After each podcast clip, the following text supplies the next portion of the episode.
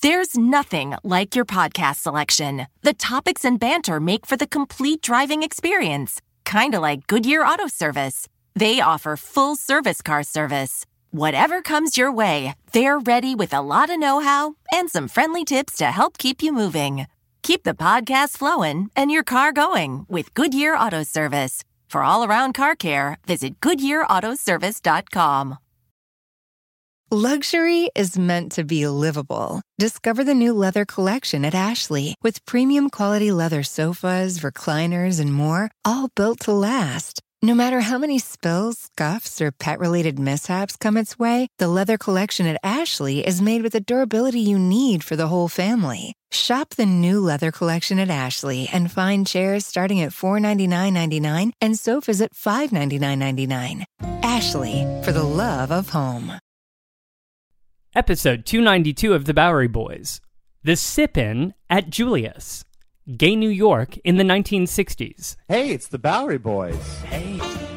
Support for the Bowery Boys is provided by our listeners. Join us for as little as a dollar a month by visiting patreon.com slash Bowery Boys. Hi there, welcome to the Bowery Boys. This is Greg Young. And this is Tom Myers. So this month, June 2019, we are celebrating the 50th anniversary of the Stonewall riots, an altercation which took place outside of a West Village bar on the early morning of June 28, 1969, and an event which led to the birth of the LGBT movement. Now, we recorded a show on Stonewall two years ago, uh, and we recommend that you check that out if you don't already know the basic details of that story. But generally speaking, the whole thing came about because of police crackdowns on gay bars, which were largely controlled by the mob. These crackdowns pushed a community to the brink and led to a major brawl on Christopher Street which lasted through the morning. But over the next few days, news of that chaotic fight galvanized thousands of people from all walks of life who joined in, protested on the streets, or just witnessed this event and really saw it as a wake up call.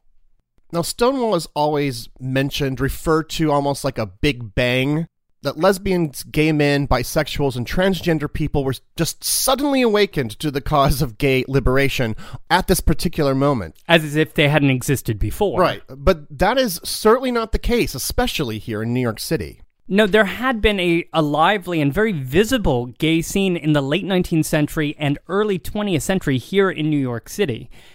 That scene, for a number of reasons, had been largely buried and concealed uh, by decades of cultural and legal oppression, which we'll get into in the show.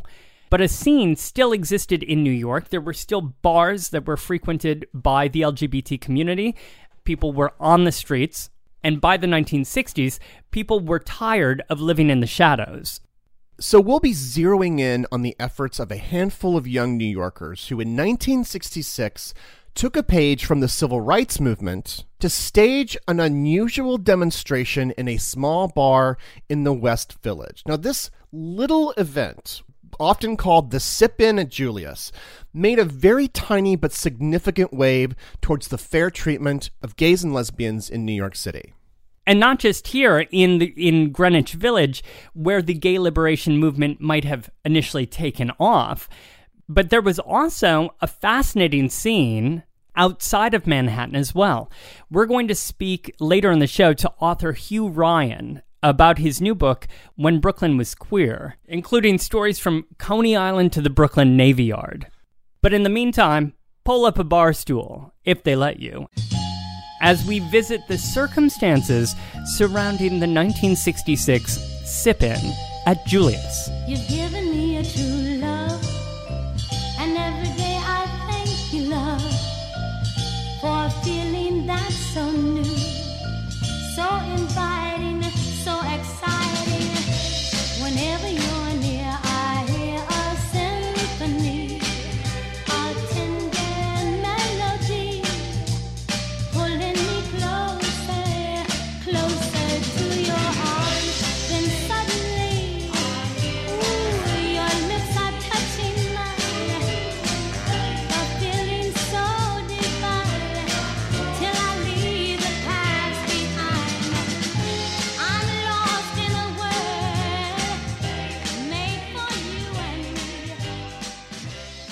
That was the song I Hear a Symphony by the Supremes, a huge hit for the trio in late 1965, early 1966, and the 45 record would have undoubtedly been in the jukebox at Julius on April 21st, 1966, which is the date of the event that we are about to describe.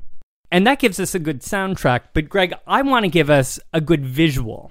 Mm-hmm. So, for this, you know, many of you are aware of the photo that I'm about to describe, but if you haven't seen it, I would recommend just Googling Julius Sipin photo. The date is April 21st, 1966, and the scene takes place in Julius's bar, one of the oldest bars in the city that dates back to the 1860s, which is located at the corner of West 10th and Waverly. Now, in the photo, we see four men in their 20s and 30s. Th- They're all wearing dark jackets and white shirts and slim ties. It is 1966 after all, and that's how guys dressed in a gay bar. It's a very Mad Men vibe. Their names from left to right are John, Dick, Craig, and Randy. Now, in the photo, we see that they've just been poured drinks.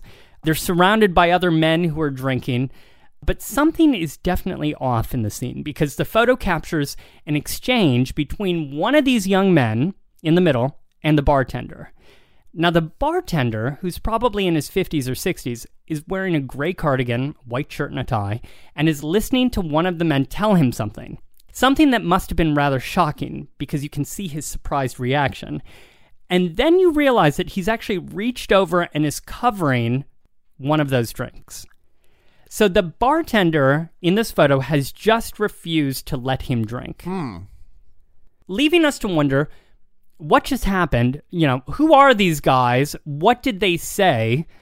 And how was it that Fred McDarrah, the photographer for the Village Voice, just happened to be there to capture the moment? Sitting there at the corner with his camera ready to capture this moment in history. That's the story we're about to explore. So that picture was taken in 1966. Mm-hmm. I'm going to take you to an era where it would have been much easier to get a drink if you were these men in Greenwich Village. To a time when the village was filled with lesbian coffee and tea houses and gay bars playing the hottest music, when Broadway plays were often filled with gay male characters, where you had drag queen balls that drew thousands of spectators. What era would you think I was talking about? Uh, this week? I'll probably also this week, but in fact, I'm talking about New York at the very beginning of the 20th century. For until the end of Prohibition, 1933, New York had actually carved out spaces for all sorts of what we would call today LGBT life for lesbians, gay, bisexual, and transgendered people. And you say what we would call today because our terminology that we use today didn't exist at the time. Yeah, the terminology was very different. And this is a scene that we described, well, we've talked about in the Mae West show, in the Jimmy Walker, the nightclub mayor in New York during Prohibition. You talked about it last year in the drag show, the mm-hmm. history of drag. Yeah. But still, why is it so hard for us to imagine that this scene existed in the 1920s? Yeah, it almost seems fantastical. But this really did exist in the first third of the 20th century. But by the middle of the 20th century, the city had successfully managed to suppress, if not actually destroy, all of these various scenes. And, and was a crackdown on the gay scene caused by the repeal of Prohibition? It certainly did kick it off in, in many respects because once prohibition was repealed, the state, or rather the state liquor authority, could regulate the nightlife in order to create a more quote orderly and moral environment and could sweep in shut down bars that then catered to undesirables. And starting in the 1930s undesirables also often meant homosexuals.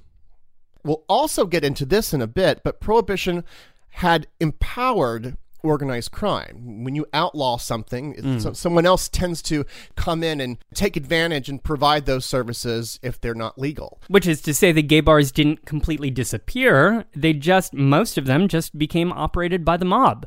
And so thus they actually had a massive control over almost all of New York nightlife, not just gay, but the straight world as well. all the way into the time frame of our story here, into the 1960s.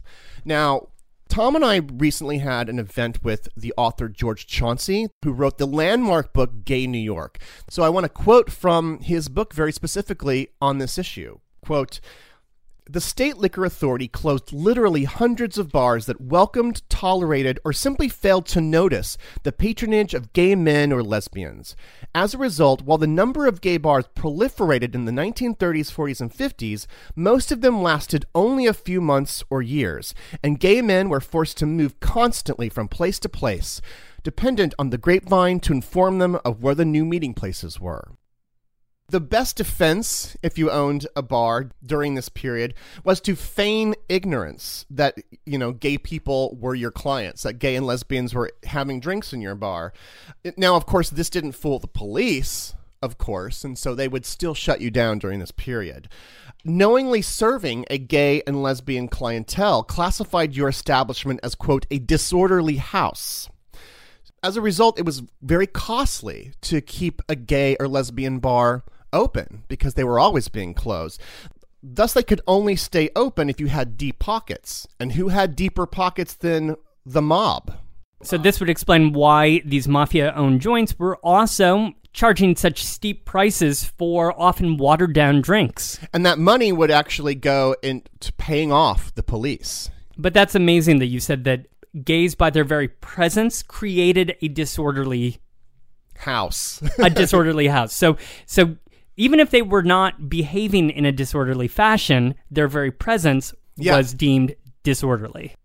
So those were risks that the bar owners faced. But the, what about the patrons? I mean, even outside the bar, it was risky to be to be yourself. to be openly Yeah. gay in public. I mean, you could be arrested if you were a woman who dressed too much like a man, and of course, vice versa. Public indecency and cruising, of course, uh, you could be arrested for. Some might have less sympathy for that, but keep in mind if all the bars are closing down, you could be arrested for even sitting in a park bench that happened to be in a certain neighborhood or in a certain park, you know, where you went to meet people like yourself. We didn't have apps back then to meet people. And it's even you actually had to leave your apartment and you had to interact with other human beings. You had to meet them face to face, right? Now, and all of this is just compounded if you were a gay and lesbian and a person of color. Your actions were even more targeted by the police. But these anti gay attitudes aren't just happening here in New York. This is happening across the country. I, I would even say they're more extreme nationally. You know, even after World War II, thousands of men and women were dishonorably discharged from the armed services for being gay. You had new moral codes that had already been clamped down on Hollywood films, and certainly with the advent of television, that only featured only the most veiled gay and lesbian characters. right, it was actually against the law to have a gay character.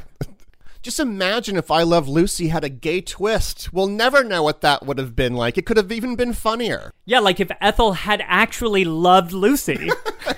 It could have been amazing. Everyone loved Lucy.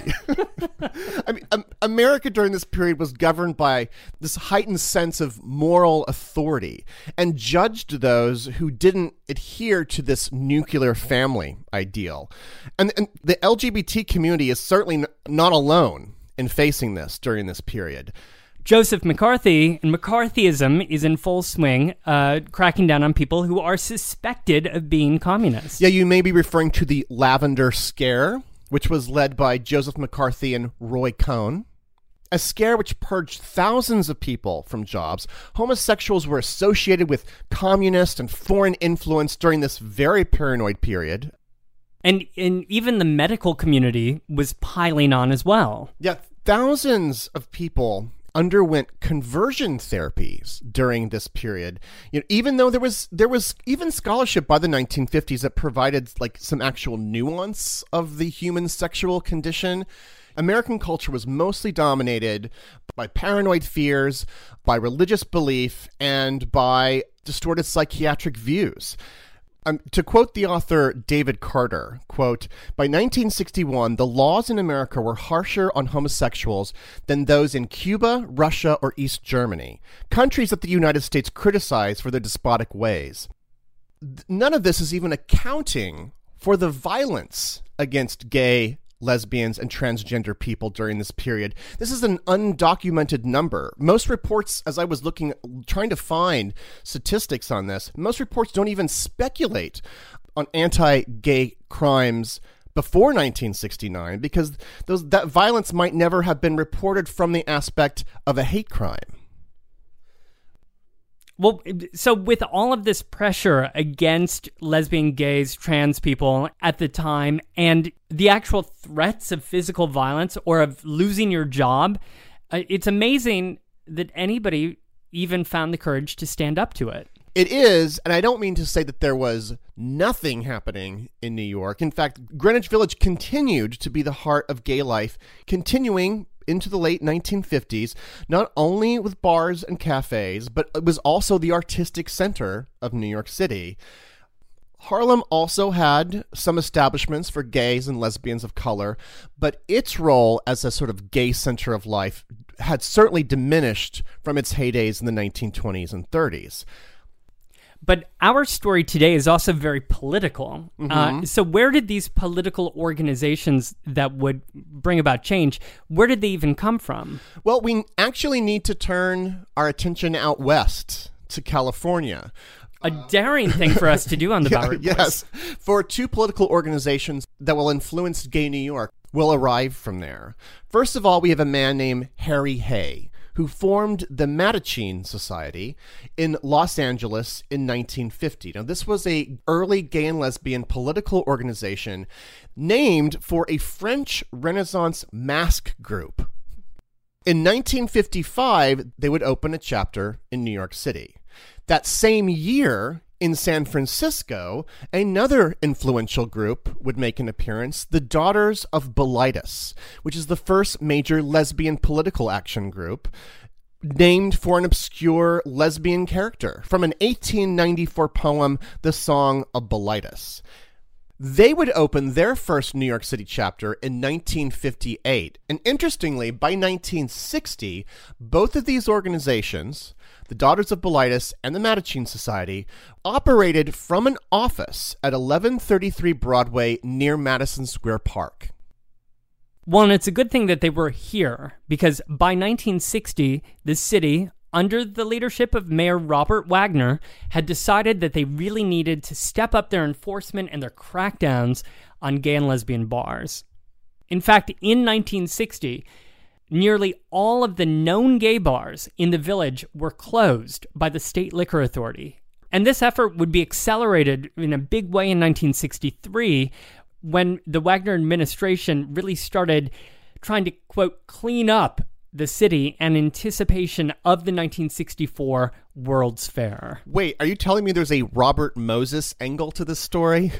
that he is in some way involved with the closure, indirectly at least? Yeah, well, because of Moses's 64 65 World's Fair project out in Flushing Meadows, Corona Park, because of that and because the city wanted to project this clean image to to America that that New York was not only a safe place to visit but also a very clean and family friendly place to visit. They needed to go around and clean up you know all of what they referred to as those degenerate resorts and those dirty um, undesirable places and it wasn't even limited to bars. You know, the terms that they were using, undesirables and deviates, th- that really cast a very wide net.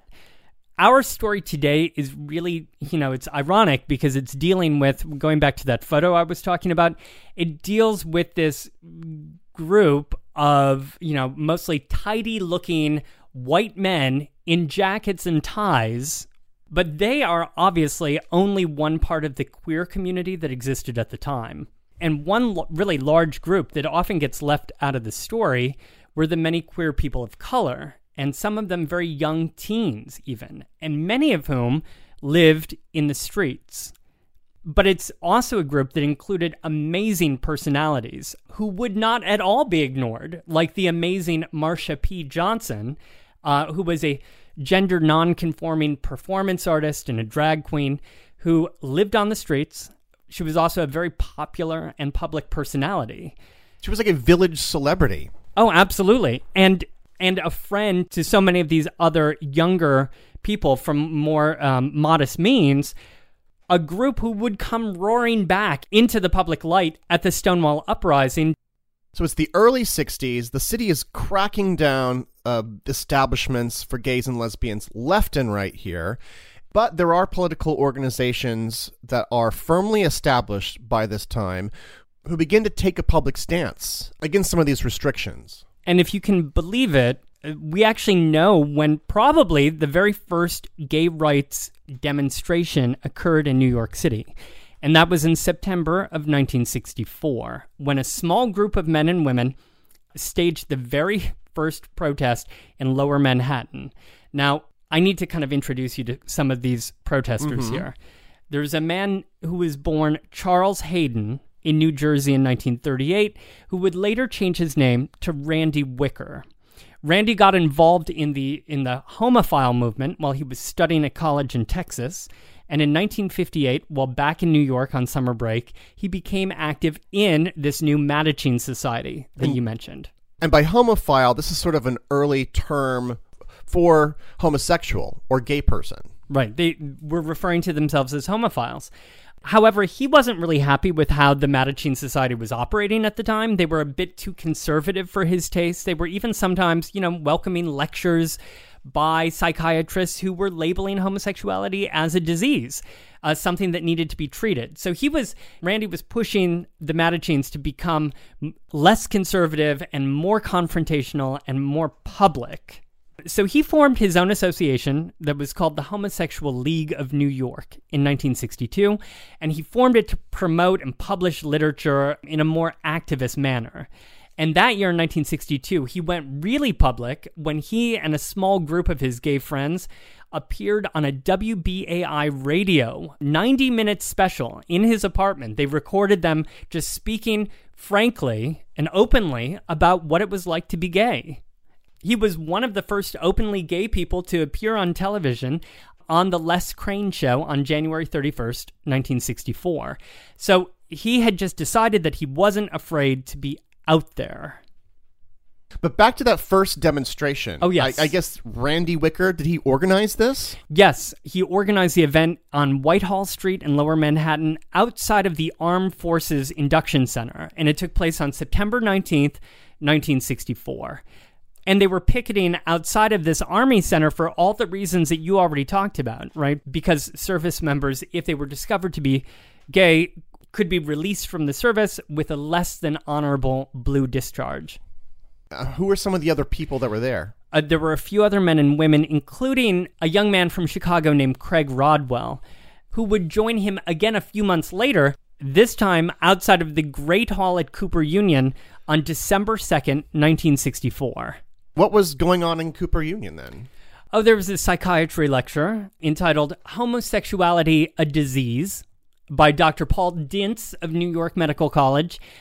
But on this day, December 2nd, a very small group of protesters, so Randy, who we just met, and then Craig, and another man and a lesbian uh, named Kay Tobin, stood at the entrance with signs demanding that they get to speak as well as a kind of rebuttal. Back to this Craig Rodwell person who was at the uh, at the protest. When did he come to New York?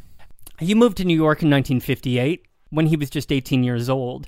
He became involved in the gay activist scene and the, the Mattachine Society. He even dated Harvey Milk in the early 1960s.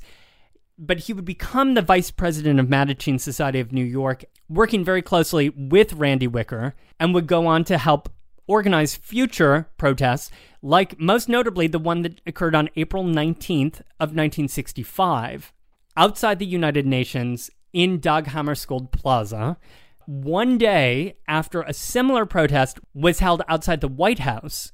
Okay, so the mm-hmm. Mattachine Society of DC, under the leadership of a man named Frank Kameny, who had coordinated with them. They had this back to back protest in DC and then one outside of the UN. They were protesting the treatment of gays and lesbians in Cuba and also in the United States. So they were elevating the gay rights activism to an international level at this point.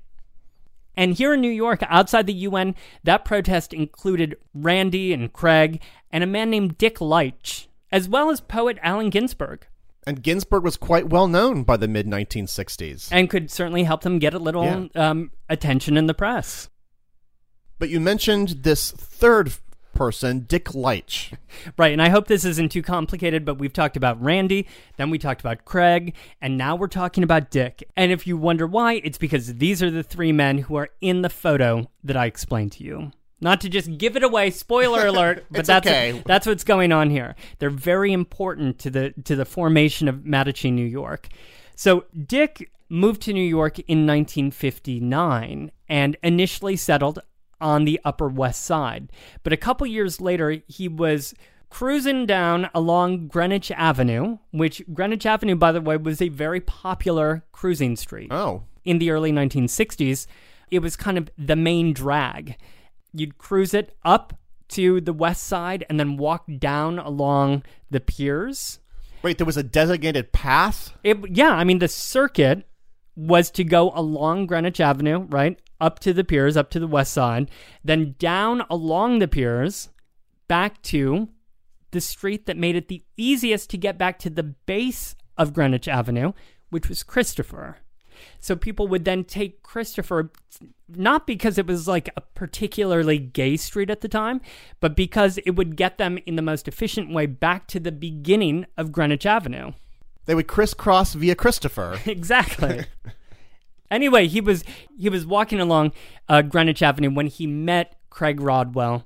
They dated for a while, and it was Craig who brought Dick Leitsch into the Mattachine Society.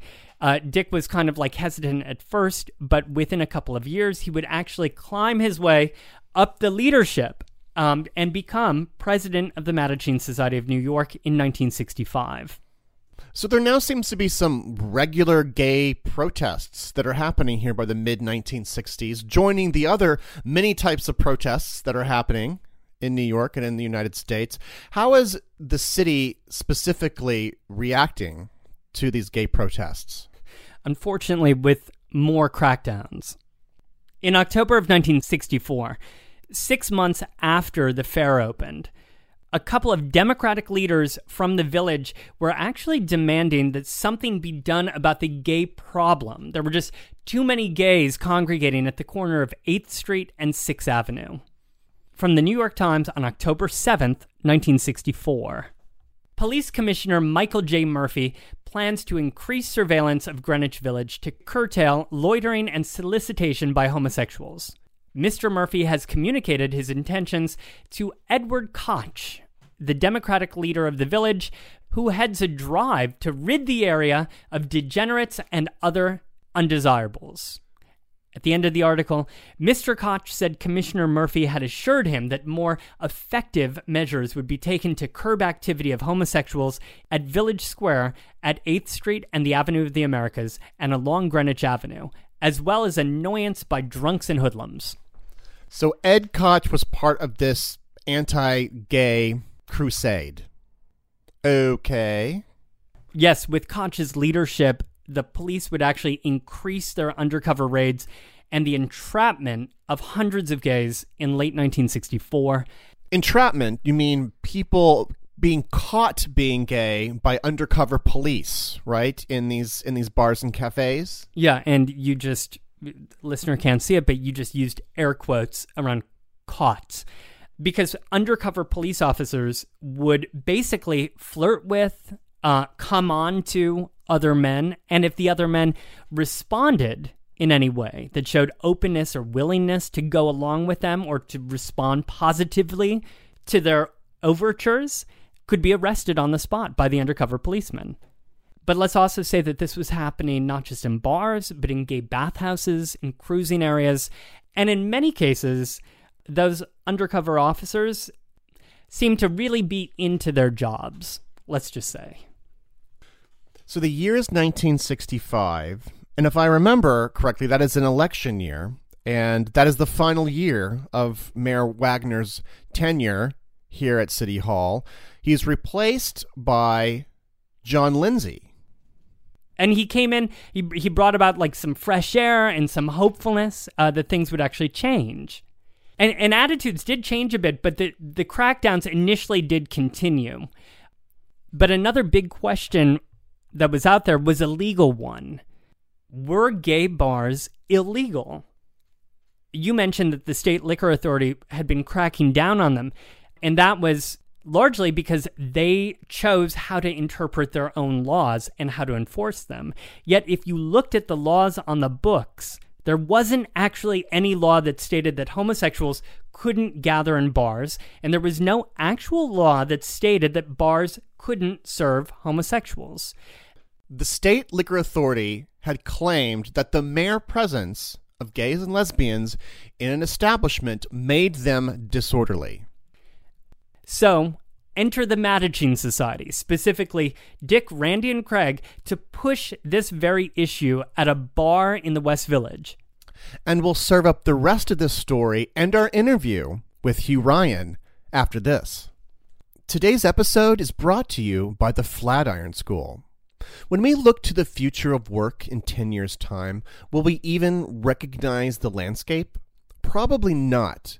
The tech revolution has rapidly revolutionized the way we live and work, and the skills you need to succeed in the modern workforce are changing faster than ever. Born in New York City, Flatiron School provides 21st century skills to help its students succeed and launch a career in tech in as little as four months. They teach people of all backgrounds and experience levels software engineering, data science, and UX UI design. You can learn online and on our WeWork campuses in New York, London, and at campuses around the world. And we don't stop there. Take confidence in our tuition back guarantee. Follow our proven job search framework and receive a job in six months, or you'll get your tuition back. And not just that, but in fact, at their Dumbo location, qualified individuals won't pay any money up front until after the program. And they even have a career team available to help them land that job after they graduate. Join the thousands of people who've changed things. Find out more at www.flatironschool.com slash Bowery Boys. That's flatironschool.com slash Bowery Boys. And we'd like to thank the Flatiron School for their support. On April 19, 1995, a federal building in Oklahoma City was destroyed in a domestic terrorist attack.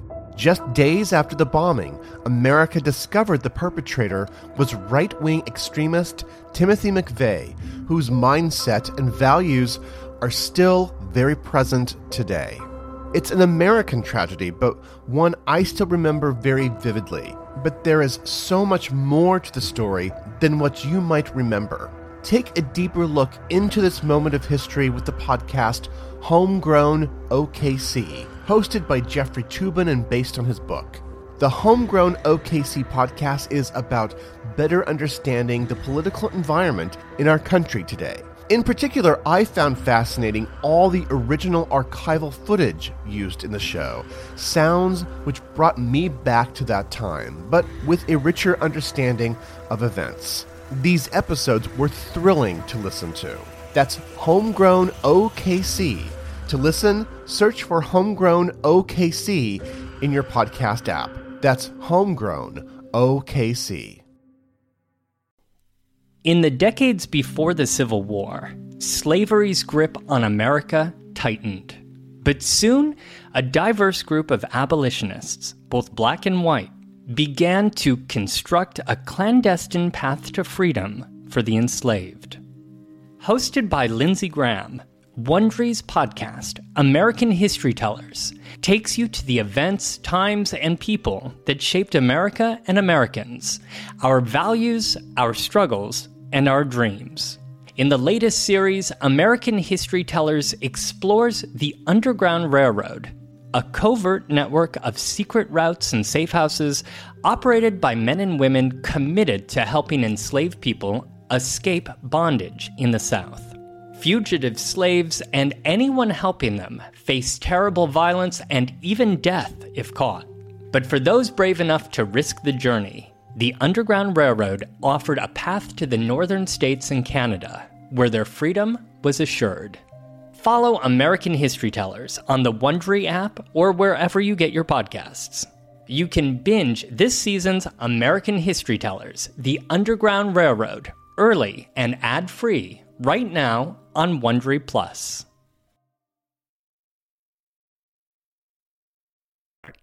And now, back to the show. So, the Mattachine Society of New York decided that they were going to take the state liquor authority head on and challenge these restrictions on gays and lesbians being served in New York City. What was the game plan here?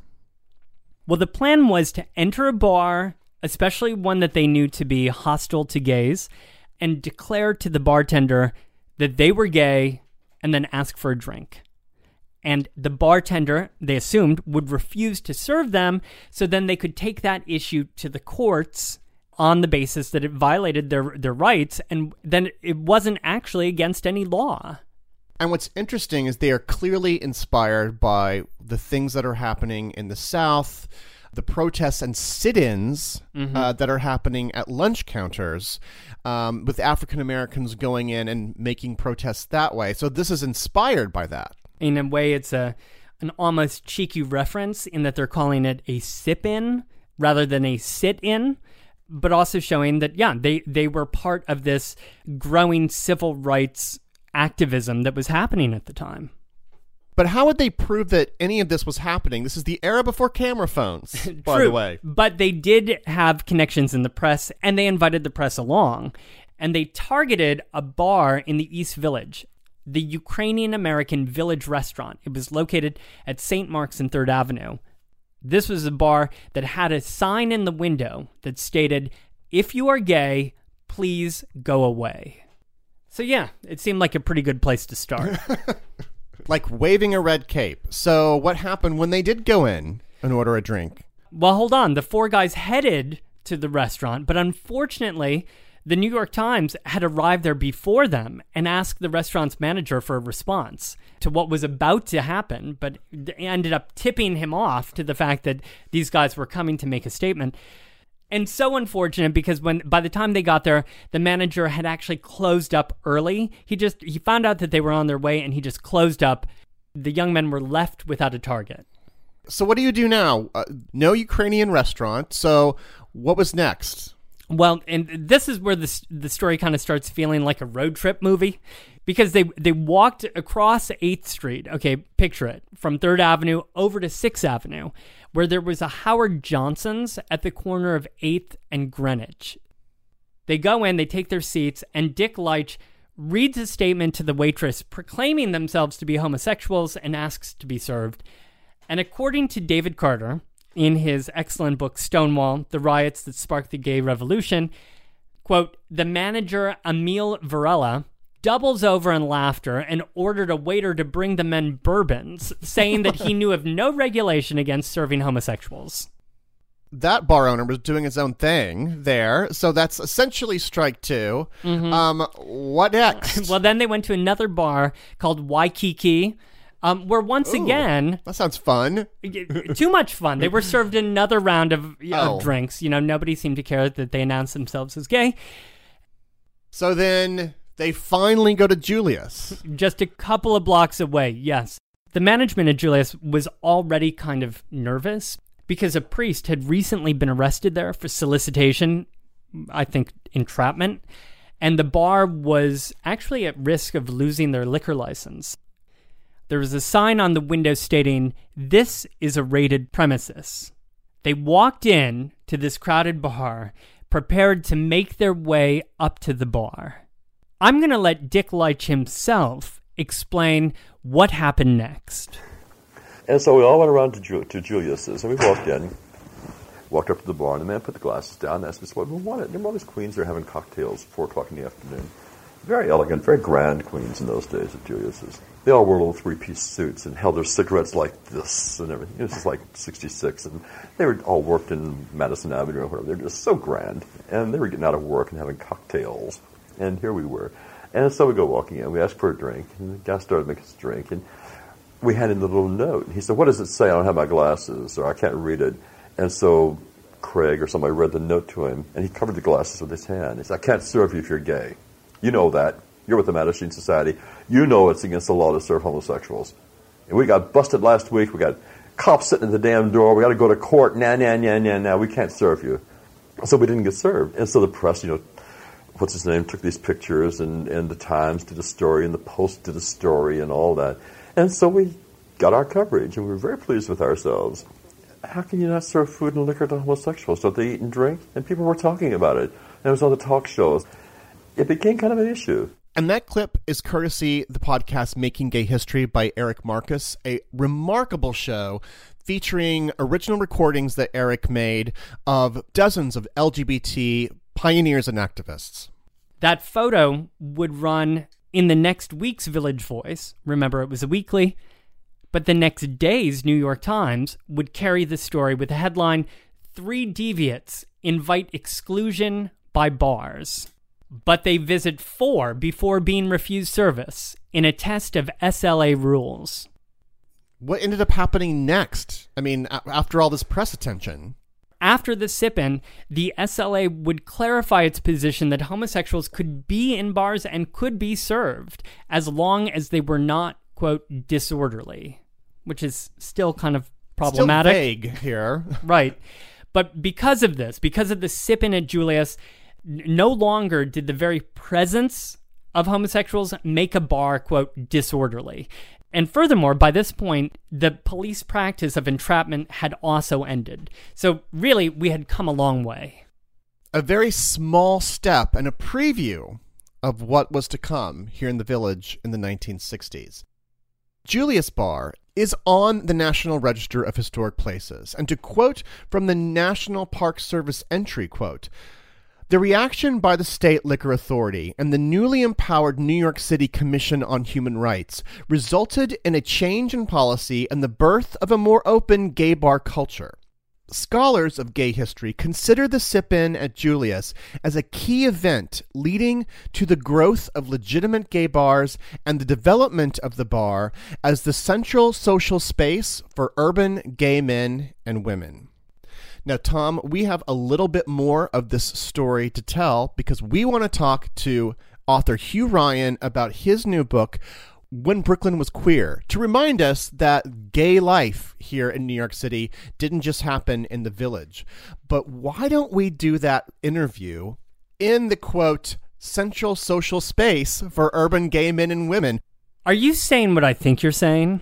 Why don't we go meet Hugh and grab a drink at Julius?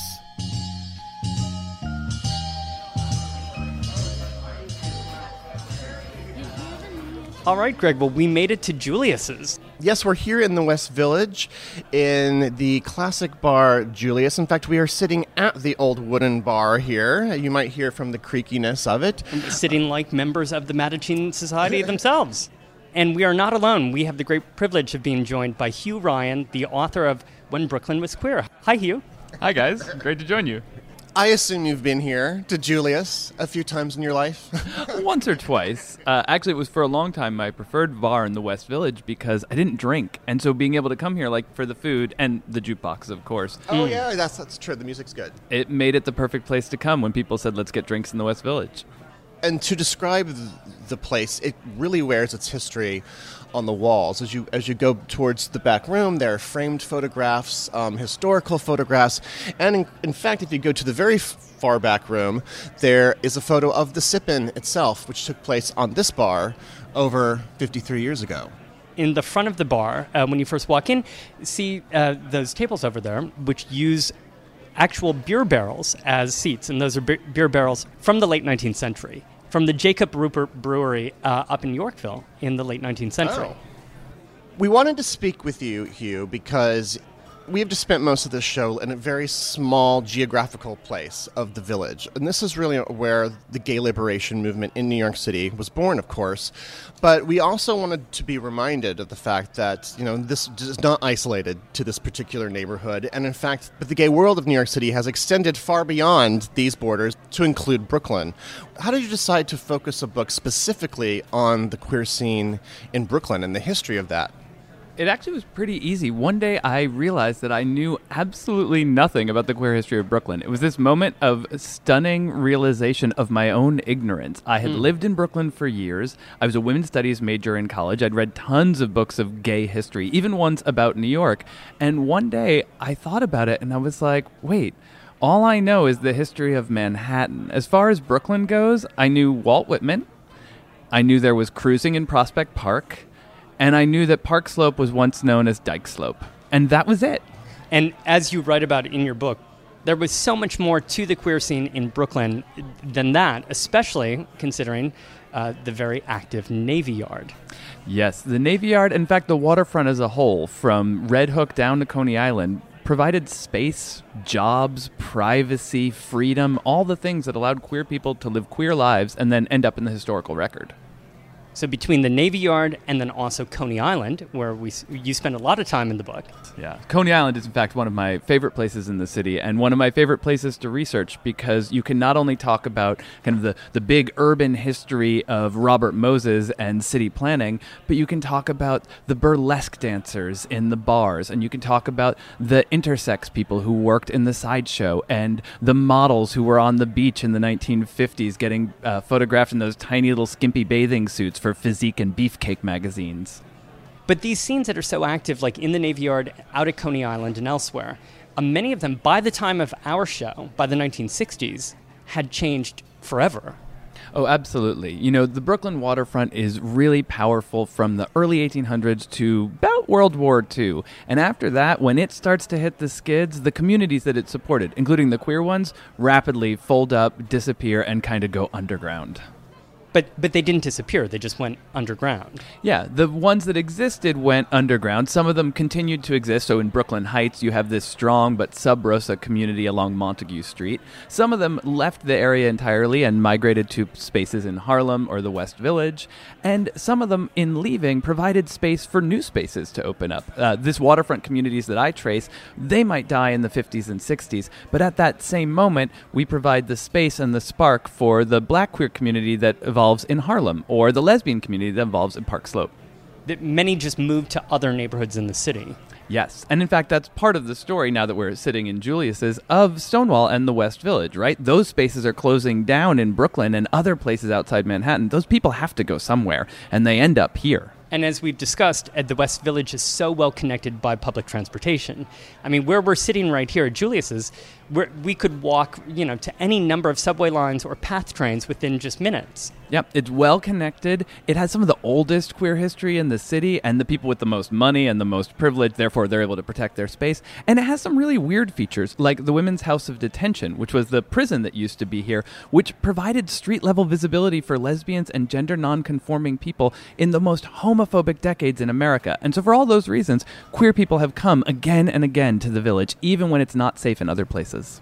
You know, there's an, another important connection to to the, this the village scene that we're talking about today, and something important that you mentioned in your book, and that is the artistic life of Brooklyn Heights, and how that fostered a gay world also, and the kind of parlors and houses of some of these prominent artists and writers, and that's sort of a connection too of what's happening in the village as well, because of course you have all the queer writers uh, of of the village, maybe not connected in a politically activist way, but they're sort of creating a fo- sort of foundation for this gay scene too. And I assume that's partially why it's also in Brooklyn Heights, right? Absolutely. In fact, Brooklyn Heights throughout the 20s gets called the Greenwich Village of Brooklyn or Bohemian Brooklyn. And you get people moving back and forth between them. Hart Crane, Marianne Moore. These people are active in the village, but they're also active in Brooklyn Heights. And then by the 40s, you've got places like 7 Middagh Street, which is one of the most important sort of artist collective in America in the mid 20th century, where W.H. Auden lives with with Carson McCullers and Gypsy Rose Lee and Richard Wright and George Davis. Like everyone you ever want to meet in the 40s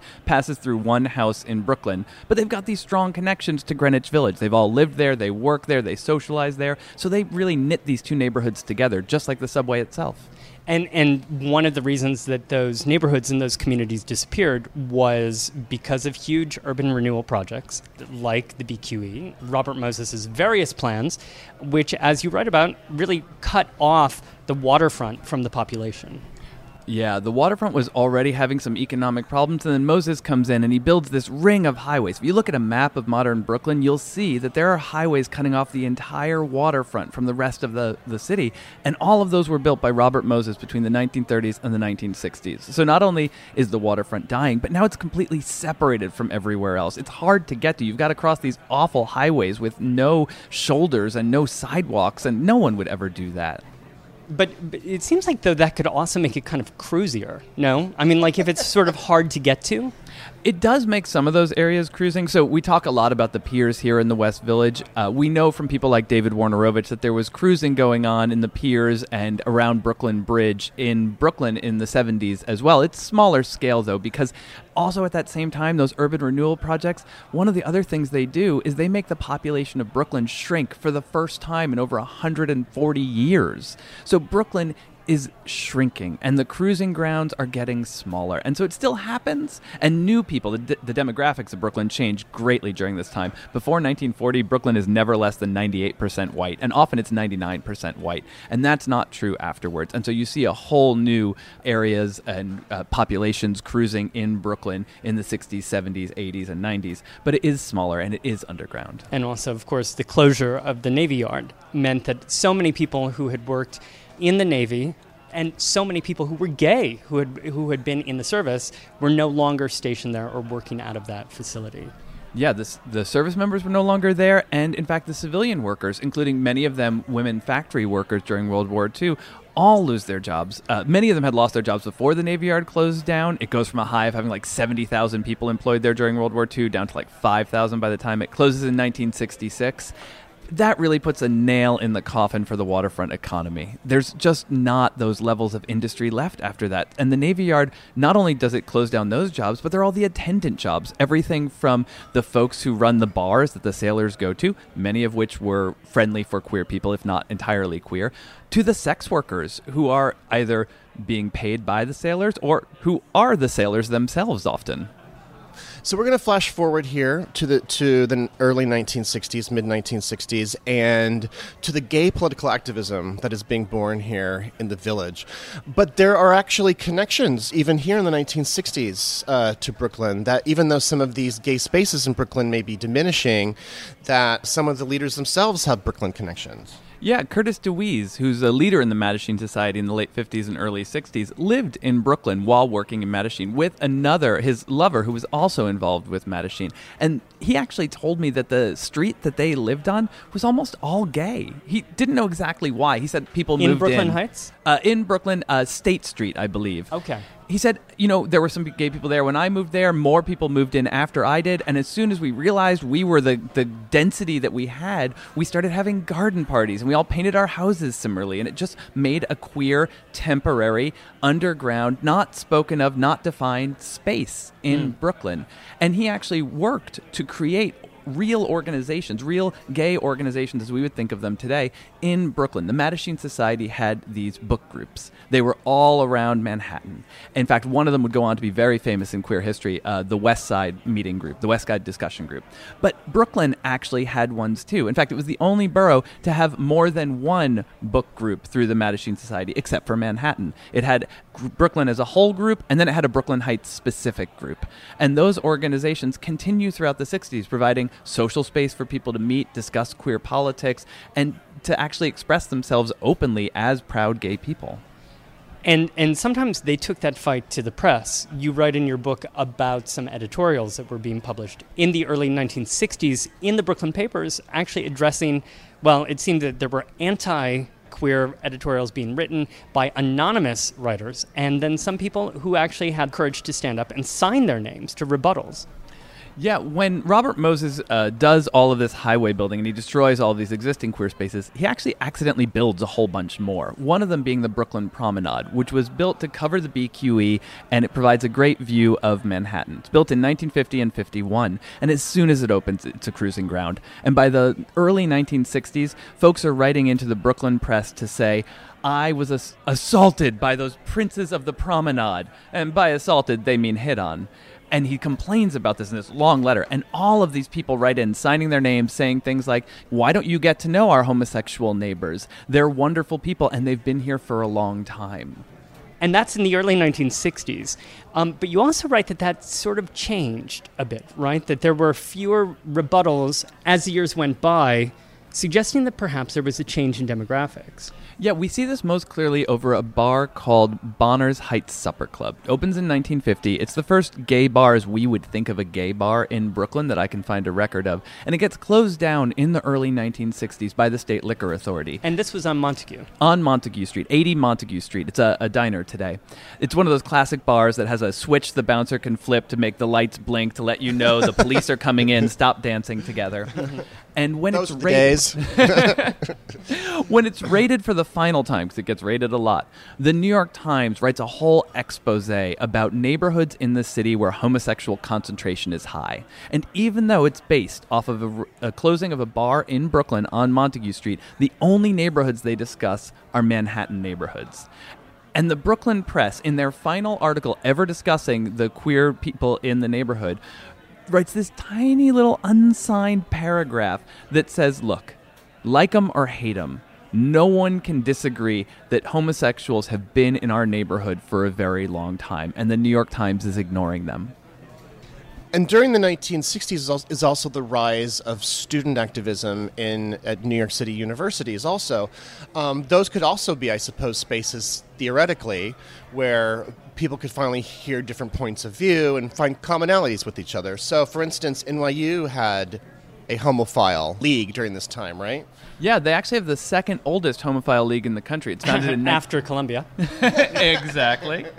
Founded in 1968, Rita Mae Brown, the novelist, is or sort of the main force behind it with a couple of other students. They were partially inspired by the folks at Columbia. She knew them well, and also just by the general liberal and radical social movements of the time. The folks who would go on to found these organizations to be active in post Stonewall groups like the Gay Liberation Front and Radical Lesbians were often informed by or active in everything from anti Vietnam War protests to civil rights work to feminism. All of these movements that are happening in the mid 60s inflect and inform the queer organizing that comes after and around that time. Which brings us back then to where we are right now, to Julius, which is a actually sort of the perfect convergence of these different elements of the story. Because here we've been talking about bars where people could find community, and we're also talking about activism. And at Julius's, we really have those two converging for the first time together. Activists in a bar making a point and changing uh, eventually the laws that would legalize gay bars first in New York and then and then throughout the country. Yeah, these homophile organizers who don't get talked about a lot today, the Mattachine Society, the Daughters of Bilitis, they do really important work pre Stonewall. It gets a little bit forgotten because the Stonewall work and the post Stonewall work is so in your face. It's protesting, it's on the streets, and it causes all of this change. But the groundwork laid by those early homophile organizers is really important.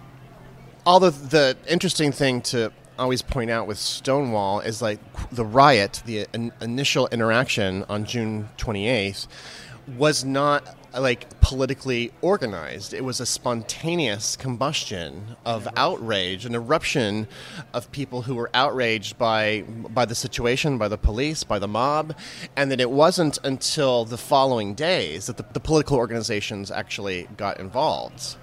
Yeah, you know, I interviewed one of the Stonewall vets, a guy named Jim Fouratt, and he said something very similar. That first night was this sort of joyous, he likes uprising as opposed to riot, and a spontaneous event of showing their freedom and their joy and resisting the police. And then he went home that night and dialed every lefty that he knew and every radical organization and said, Get your ass out there tomorrow, support us. We have been out here supporting you. And all of these organizations were just prepared for this moment. In fact, many of them lived on the same street, right? They were all like in the neighborhood. Activists like Marsha P. Johnson, who was there at the riots, then like is sort of a through line to future political organizations that um, help grow the movement. Absolutely, and I'm glad you bring up Marsha in particular because it's not just these activists lived on the same streets. Some of them actually lived on the street in the West Village. Marsha often being one of those.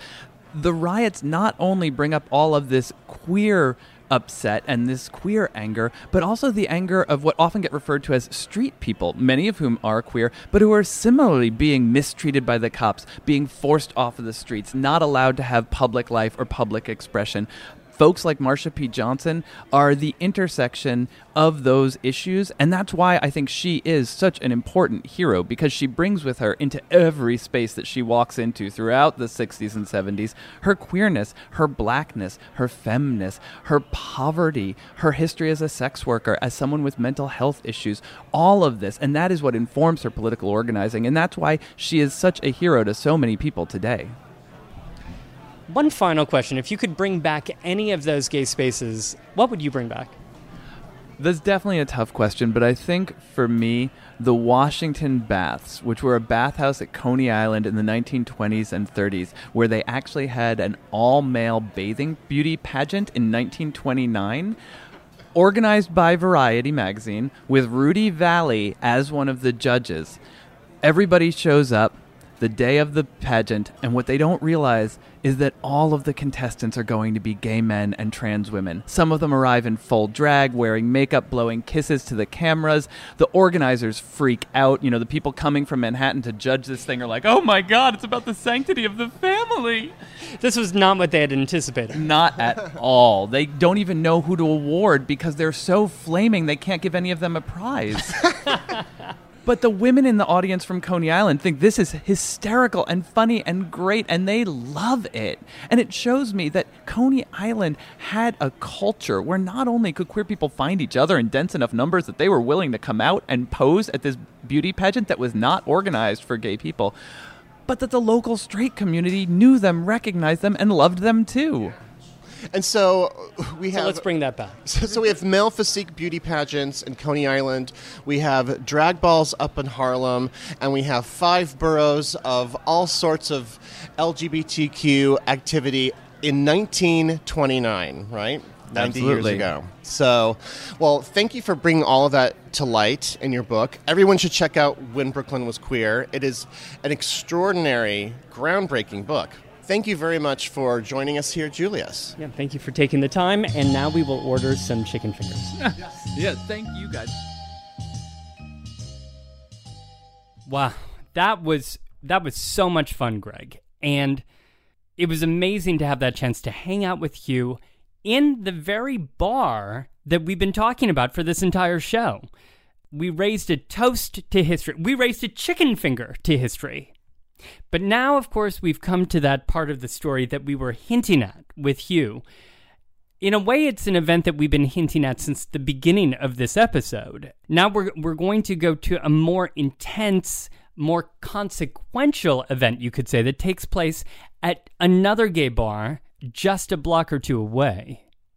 Let's go forward to June of 1969. In fact, to the early morning of Saturday, June 28th, when police raided a bar owned by a member of the Genovese crime family, a bar named Stonewall Inn, on Christopher Street and about a block away from Julius. Now, this bar was infamous for selling watered down drinks to gay men. It was a fire trap and it had many other undesirable features, but the mob managed to pay off the police to keep it open. But they would occasionally raid it, and they indeed came a call in this morning. But the patrons who had put up with all of this hassle their entire lives had had enough. So an altercation occurred here between the police and the patrons, which eventually brought out the street kids and passersby from the neighborhood, gay and straight alike. Well, activist leaders like Marsha P. Johnson were involved, and then other people like Craig Rodwell, who by this time had opened a bookstore called the Oscar Wilde Memorial Bookstore, which was just a couple blocks away. he later participated in this. This was mostly an organic movement. Over the next few days, people returned to the Stonewall area, first to, to be rowdy, to riot, but then to protest. Mattachine and these other groups used the chance to communicate with this unprecedented gathering of gay people from all over the city. So, from this volatile week, a movement was essentially born. Precisely one year after the event at Stonewall and here on Christopher Street, the Christopher Street Liberation Day Parade, the very first New York Gay Pride Parade, marched up the island of Manhattan in the very first large scale display of LGBT people and their supporters. And that first parade would be organized by none other than Craig Rodwell, who was there at Julius's that night. Craig and a few other friends began planning for that very first march to fall on the anniversary of the Stonewall riots. That parade cemented Stonewall as a historic American moment and one with meanings and repercussions that people could have only imagined around the bar at Julius in the mid 1960s. For more on this subject, visit our website, BoweryBoysHistory.com. We'll have a companion post that has images and links to many of the things that we've talked about in today's show, including a link to our show dedicated to Stonewall. And we'll also link to the Making Gay History podcast, to their specific episode featuring an interview with Dick Leitsch. So and we want to thank Eric Marcus and the folks over at Making Gay History for allowing us to use that clip. A huge thank you to Hugh Ryan, author of When Brooklyn Was Queer, and to Helen and the fine folks at Julius's Bar in the West Village. It truly is um, one of our favorite bars in the city. And it's still a vibrant, happy place in many ways, perhaps more so than ever. For one thing, it's legal. A special shout out to the NYC LGBT Historic Sites Project, which is an initiative to document historic and cultural sites associated with the lesbian, gay, bisexual, and transgender community in the five boroughs. So they've actually mapped out many dozens of places and many places that we've actually mentioned in the show today. Oh, yeah, I used that website extensively for research on those early marches. Uh, they have them all plotted out on a map. So, very well done. Also, a quick thanks to George Chauncey, author of Gay New York, a trove of research on the topic of New York's gay life from the late 19th century up to World War II. Um, it was really an honor to sit with him on the stage at the New York Historical Society and to talk Yes. about New York's vibrant gay community in the 1920s. Now, if you'd like to hear our conversation with George Chauncey, please support us on patreon.com. Those who support us on Patreon will receive audio of that entire show. Thank you again to our patrons. We could not make the show without you. It's because of your support that we're able to dedicate all of our time to producing the Bowery Boys. As a thank you, of course, we have our special patron only audio feed for special events like this George Chauncey interview. Also, you receive our Bowery Boys Movie Club, where once a month we talk about movies together that were shot on location in New York City. You can join us on Patreon along with fellow patrons David F., Seth S., and Michael T. from Manhattan, Christine L. from Queens, Alexander R. from New Jersey, Tammy G. from Ohio, Stephen N. from Massachusetts, Richard D. from Florida, and Paul M. and Patrick M. from California. So thank you so much for pulling up a bar stool with us at Julius's in the West Village. Thank you very much for listening. Have a great New York week, whether you live here or not. See you real soon.